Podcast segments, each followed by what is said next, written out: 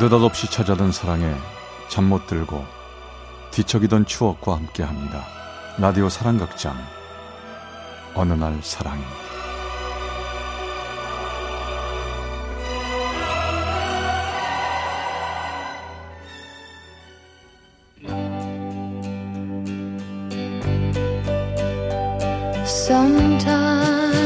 사랑의 체험수기 어느 날 사랑이 제 319화 갈 수 없는 그곳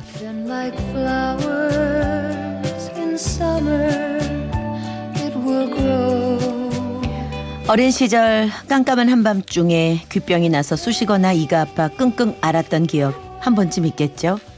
저 역시 어린 시절 그런 적이 있는데요. 찌르고 쑤셔오는 고통이 영원히 계속될 것 같다는 두려움. 다들 잠자는 이 시간 아픈 건 오직 나뿐이라는 외로움. 20대 초반에 제가 느꼈던 고통도 그와 비슷했죠. 아, 아, 아파. 아, 내 순서 아직 멀었나? 376번 환자분. 376번 환자분. 아, 아 여기 계시군요. 이 학교 학, 학생 맞죠? 아, 예, 맞는데요. 어, 증상을 보니 그렇게 심한 건 아닌 것 같아서요. 진료는 원내생이 볼 겁니다. 저쪽 2번 진료실로 가세요. 네. 대학 4학년 시절 치통 때문에 제가 다니던 대학병원을 찾았는데요. 저를 진료하게 된 사람은 우리 학교 치대생이었습니다. 보통 본과 3학년생부터 원내생으로 불리며 간단한 진료를 보는데 바로 그가 눈처럼 하얀 가운을 입고 제 앞에 나타났죠. 자, 입 좀 아 크게 벌려보세요. 아, 어우, 많이 아팠겠네요.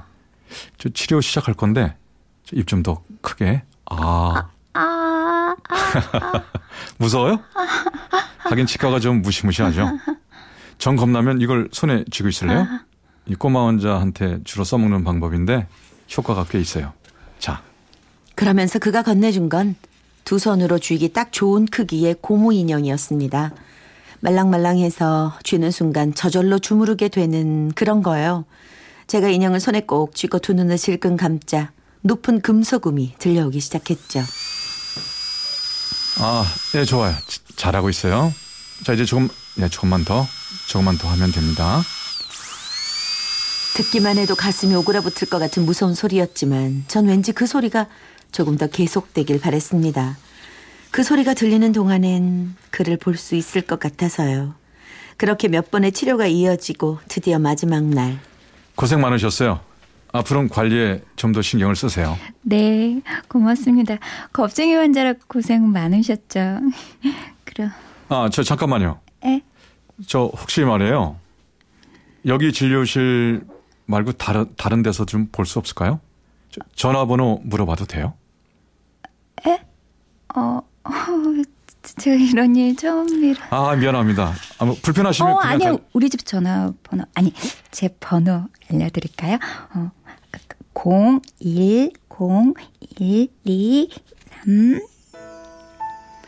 제가 알려주는 번호를 적을 메모지가 없어서 허겁지겁 자신의 손바닥에 졌던 그 사람을 보며 건조하게 흘러가던 저의 대학 생활이 바뀌는 걸 느꼈습니다.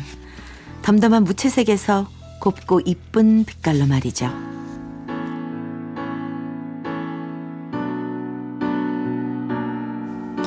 오빠, 나 오늘 우리 점심 먹을 식당 알아놨다. 학교 사거리에 새로 생긴 볶음밥집인데 진짜 맛있대. 이야, 너 만나니까 이렇게 좋다.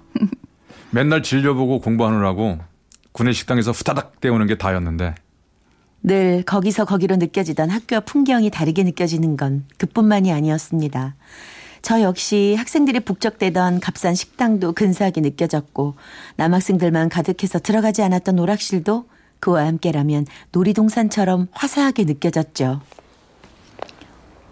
오빠, 괜히 우리 집 데려다 준다고 했지. 우리 집 너무 멀어서.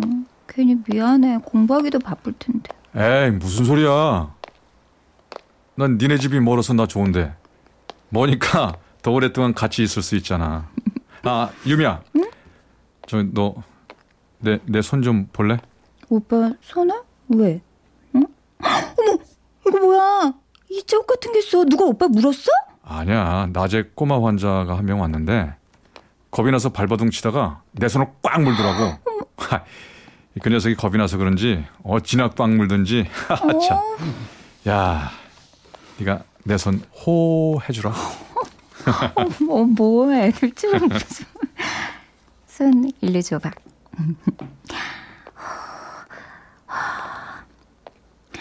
오빠, 아프지 마요. 꼬마들한테도 물리지도 말고. 진료보다가 피곤하다고 대충 먹어서 속 아프지도 말고. 공부하다가 쪽 좀 자서 피곤하지도 말고. 우리는 그렇게 서로에게 다가갔습니다. 그는 공부에 치여 피곤해하면서도 시간을 쪼개서 저랑 만났고 저 역시 그 사람 옆에 서기에 부족하지 않은 사람이 되기 위해 열심히 공부하고 취업 준비를 했죠. 너 여기 한 번도 와본 적 없지?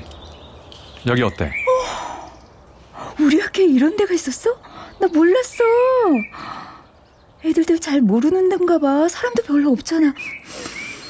아, 여기 정말 좋다. 친구한테 이- 여기 얘기 듣고 너랑 한번 꼭 와보고 싶었어. 왜? 경치 좋아서? 아니, 사람 없어서. 여긴 우리뿐이니까 딴 사람 눈치 볼 필요도 없잖아. 오빠? 아, 맞다. 오빠, 우리 이번 주말에 춘천 갈래? 시간 돼? 어? 그날 스터디가 있긴 한데. 에, 모르겠다. 가자. 나 춘천 한 번도 못 가봤어. 춘천은 한 번 가봐야 연애하는 거 아니야? 아니, 바쁘면 간두고. 괜히 나 때문에 스터디 빼먹지 마. 아니야. 어차피 내년 되면 나 너무 바빠서 놀지도 못해. 그러니까 올해는 좀 놀 거야. 가자 춘천. 가만 있어봐. 근데 춘천은 나중 일이고 일단 말이야. 응. 유미야. 응. 이리 가, 가까이 좀 와봐. 어, 뭐야? 누가 오면 어떡하려고.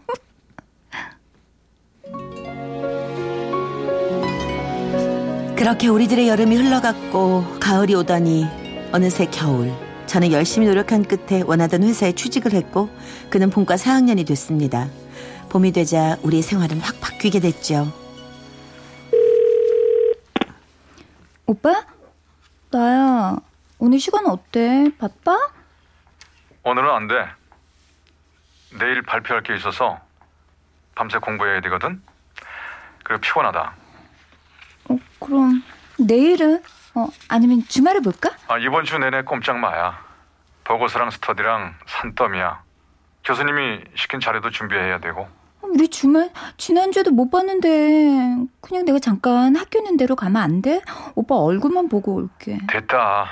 그럴 시간 있으면 좀 쉬고 싶어. 내 사정 잘 알잖아. 다음 주 앉아. 시간 날 때 연락할게. 끊는다. 전화기 저편에서 들려오는 건조한 그의 목소리. 저는 그렇게 끊긴 전화기를 멍하게 들고 있을 때가 점점 늘어났습니다. 누가 시간이 무심하게 흘러간다고 했던가요? 아닙니다. 시간은 그렇게 무심히 흘러가지 않았습니다. 우리 사이의 뭔가를 전부 휩쓸고 가버렸죠. 캠퍼스의 여름도 팔짱을 끼고 꼭 붙어 걷던 학교 앞 골목길의 겨울도 모두 모두 휩쓸고 가버린 거죠. 어, 오늘 준 자네 보고서 아주 좋았어. 진작에 그렇게 했으면 나한테 잔소리도 안 듣고 좋았을 텐데. 자넨 이젠 학생이란 생각은 버려. 괜히 학생 기분으로 술렁술렁 보내다간 대학병원에 남기 힘든 거 알지? 네. 잘 알고 있습니다, 교수님. 신경 써주셔서 감사합니다. 저기 오빠 나 나 왔어. 어? 아, 너, 너 여기 웬일이야? 연락도 없이. 요즘 오빠 얼굴 보기 힘들어서 내가 그냥 왔어. 아, 참. 여자친구인가? 아, 안녕하세요. 가서 뭐 차 한잔 하고 내 연구실로 와. 미국에서 나온 논문 하나가 있는데 다들 모여서 그거 스타디 하기로 했으니까 아, 미리 좀 준비하자고. 아, 네, 알겠습니다, 교수님. 금방 가겠습니다. 아니, 이렇게 갑자기 오면 어떡해? 바쁜 거 몰라? 어, 알긴 알지만 커피 한 잔 할 시간도 없는 거 아니잖아. 아, 그런 건 아니지만. 커피 한 잔이 진짜 커피 한 잔으로 끝나질 않잖아. 아, 자, 얼른 가자. 군의 커피숍 괜찮지? 오빠 정말 왜 그래? 내가 그렇게 성가셔? 그리고 난 뭐 안 바쁜 줄 알아? 나도 신임이라 정신 없지만 그래도 오빠 만나고 싶어서 이렇게 온 거잖아. 너 왜 이래? 네가 애니? 내가 말했지. 난 무슨 일이 있어도 대학병원에 남아야 한다고. 우리 집 형편에 병원을 낼 수도 없는데 어떻게든 여기 붙어 있어야 한단 말이야. 안 그래도 경쟁이 너무 심해서 지치는데 너까지 왜 이래? 그렇습니다. 저는 어느새 그의 겁쟁이 환자에서 그에게 부담스럽게 구는 너가 되고 말았습니다. 저는 별 말도 못하고 집으로 돌아와야 했죠. 그리곤 밤이 돼서 우두커니 누워있다 보니 어린 시절의 어느 날 밤이 생각났습니다. 한밤중에 찾아온 치통 때문에 이 세상에 아픈 건 오직 나뿐이라는 외로움을 느끼던 그 밤 말이죠. 이가 아픈 것도 아닌데 쿡쿡 쑤시는 통증 때문에 잠을 이룰 수가 없었죠. 피곤해. 지금 몇 시야? 어, 벌써 10시가 다 돼가네. 어? 아직 퇴근 안 했나? 이 시간에 사무실에 있네. 아, 부장님. 일이 남아서요. 어, 다 끝났어요. 이제 가려고요. 자네 요즘 야근이 너무 많어. 젊은 사람이 데이트도 하고 그래야지. 왜 그래? 너무 일 욕심이 많은 거 아닌가? 어, 아니에요. 제가 일이 느려서 그렇죠. 뭐 들어가세요. 그 사람을 못 본 지 몇 주, 아니 몇 달이 된 것 같습니다. 어떻게든 그 사람이 없는 시간을 견디기 위해 저는 회사 일에 매달렸는데요. 그렇게 절실하게 일에 빠질수록 저는 그 사람을 점점 더 이해할 수 없었습니다. 일로 얻는 성취감과 사람한테서 느낄 수 있는 온기는 완전히 다르다는 걸 아주 뼈저리게 느꼈기 때문이죠. 언젠가 한번 전화로 그런 얘기를 꺼내자 그는 넌 별 걱정 없이 곱게 자라서 모르겠지만 난 달라. 난 내 스스로 살아남지 않으면 아무도 도와줄 사람이 없단 말이야. 뭐 하긴 너한테 이런 얘기를 해서 뭐 하겠니? 감도 오지 않을 텐데. 솔직히 난 너하고 이런 얘기 나눌 여유 같은 거 없다. 그 사람과 저 이별의 선언 같은 것도 없이 그냥 헤어졌습니다. 제가 연락을 안 하자 그걸로 그렇게 흐지부지 끝나버리고 만 거죠. 그렇게 되자 추억은 모두 빛을 잃고 말았습니다. 수줍던 입맞춤도 다정한 말투도 내 머리를 쓰다듬던 손길도 그저 흔하디 흔한 초라한 풍경처럼 시들어 버렸죠. 그럼 그 추억은 제게 뭘로 남았냐고요? 언젠가 전 친구에게 이런 말을 했었죠. 글쎄, 그건 그냥 갈 수 없는 장소들만 잔뜩 만든 것 같아. 그 사람이랑 걸었던 학교 앞 거리, 같이 갔던 광화문의 어느 식당, 놀러 갔던 춘천, 춘천에 가기 위해 탔던 기차. 난 이제 그런 데는 절대 가지 않아. 가면 괜히 울적해지거든. 떠올리기 싫은데도 자꾸 떠오르니까. 나 이제 갈 데가 별로 없네.